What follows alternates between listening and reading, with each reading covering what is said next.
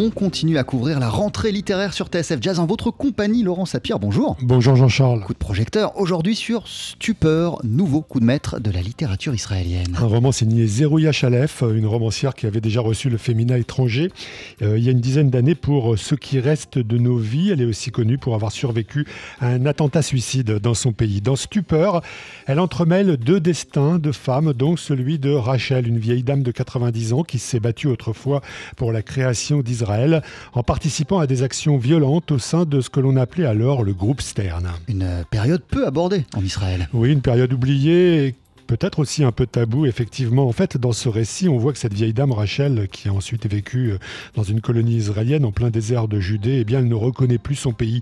Quand elle se rend en ville, par exemple, euh, elle ne reconnaît, elle ne reconnaît plus, et là, et là je cite un extrait hein, du livre de, de Zerouya Chalef, elle ne reconnaît plus cet endroit surpeuplé, gris, barricadé, qui se cache derrière des murs et des barbelés, signe qu'il n'a plus foi en sa légitimité. On écoute tout de suite Zerouya Chalef, euh, dont les propos sont traduits par Manon Brimaud. Son rêve n'a jamais été celui d'un pays divisé et forcé de se battre sans arrêt. En 1947-48, dans son groupe, ils ont pensé qu'ils allaient se battre pour le pays et ensuite vivre en paix. Et tragiquement, génération après génération, la paix n'est jamais arrivée. Les jeunes sont enrôlés dans l'armée, le terrorisme est partout. Et bien sûr, Rachel n'est pas religieuse et elle est très irritée par la montée du pouvoir des religieux et aussi par la corruption et d'autres problèmes encore. Elle se dit alors que quelque chose ne va pas. Voilà pour euh, Rachel. Alors l'autre destin de femme dans le livre, c'est Atara. Euh, tout la sépare de Rachel, a priori, a commencé par l'âge, hein, puisque si Rachel a 90 ans, Atara, elle, a 50 ans. Et en fait, elle va apprendre auprès de Rachel l'origine de son prénom, car il se trouve que la vieille dame a été la, la première femme du père d'Atara. On l'aura compris, il y a une sorte de lien filial entre ces deux femmes, même si ce n'est pas un lien biologique. Mais ce qui est aussi intéressant, euh, c'est que Atara incarne un Israël plus moderne, plus dynamique, un Israël aussi qui dissimule moins ses bleus à l'âme, surtout lorsqu'on forme avec son mari, et c'est le cas d'Atara, un couple aussi fusionnel que dysfonctionnel. Ils ont leur propre rythme, leur pas de danse. Tous les couples ont leur pas de danse en quelque sorte.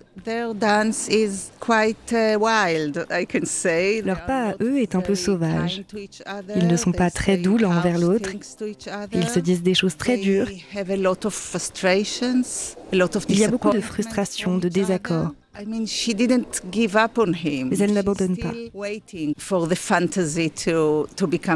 Elle attend que revienne une véritable fantaisie.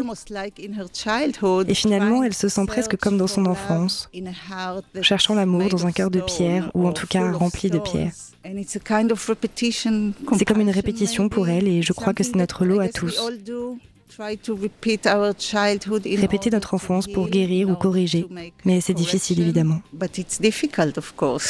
Rarement, en tout cas, on a brossé aussi euh, chirurgicalement les, aléas d'un couple dans sa vie quotidienne, entre la profondeur d'un amour et l'abcès de contrariété engendré par tel ou tel geste. Et rarement aussi, on a mis à nu la manière dont affleurent dans une vie personnelle les fractures de toute une nation entre présent et passé, colonisation et aliénation religieuse. There are a lot of parallels between the family and the state. Il y a beaucoup de parallèles entre la famille et l'État dans ce livre. Donc je suis en raccord avec ça parce que, spécialement en Israël, la situation politique impacte chaque famille. Et parfois, il est impossible de séparer la vie intime ou familiale et la vie du pays.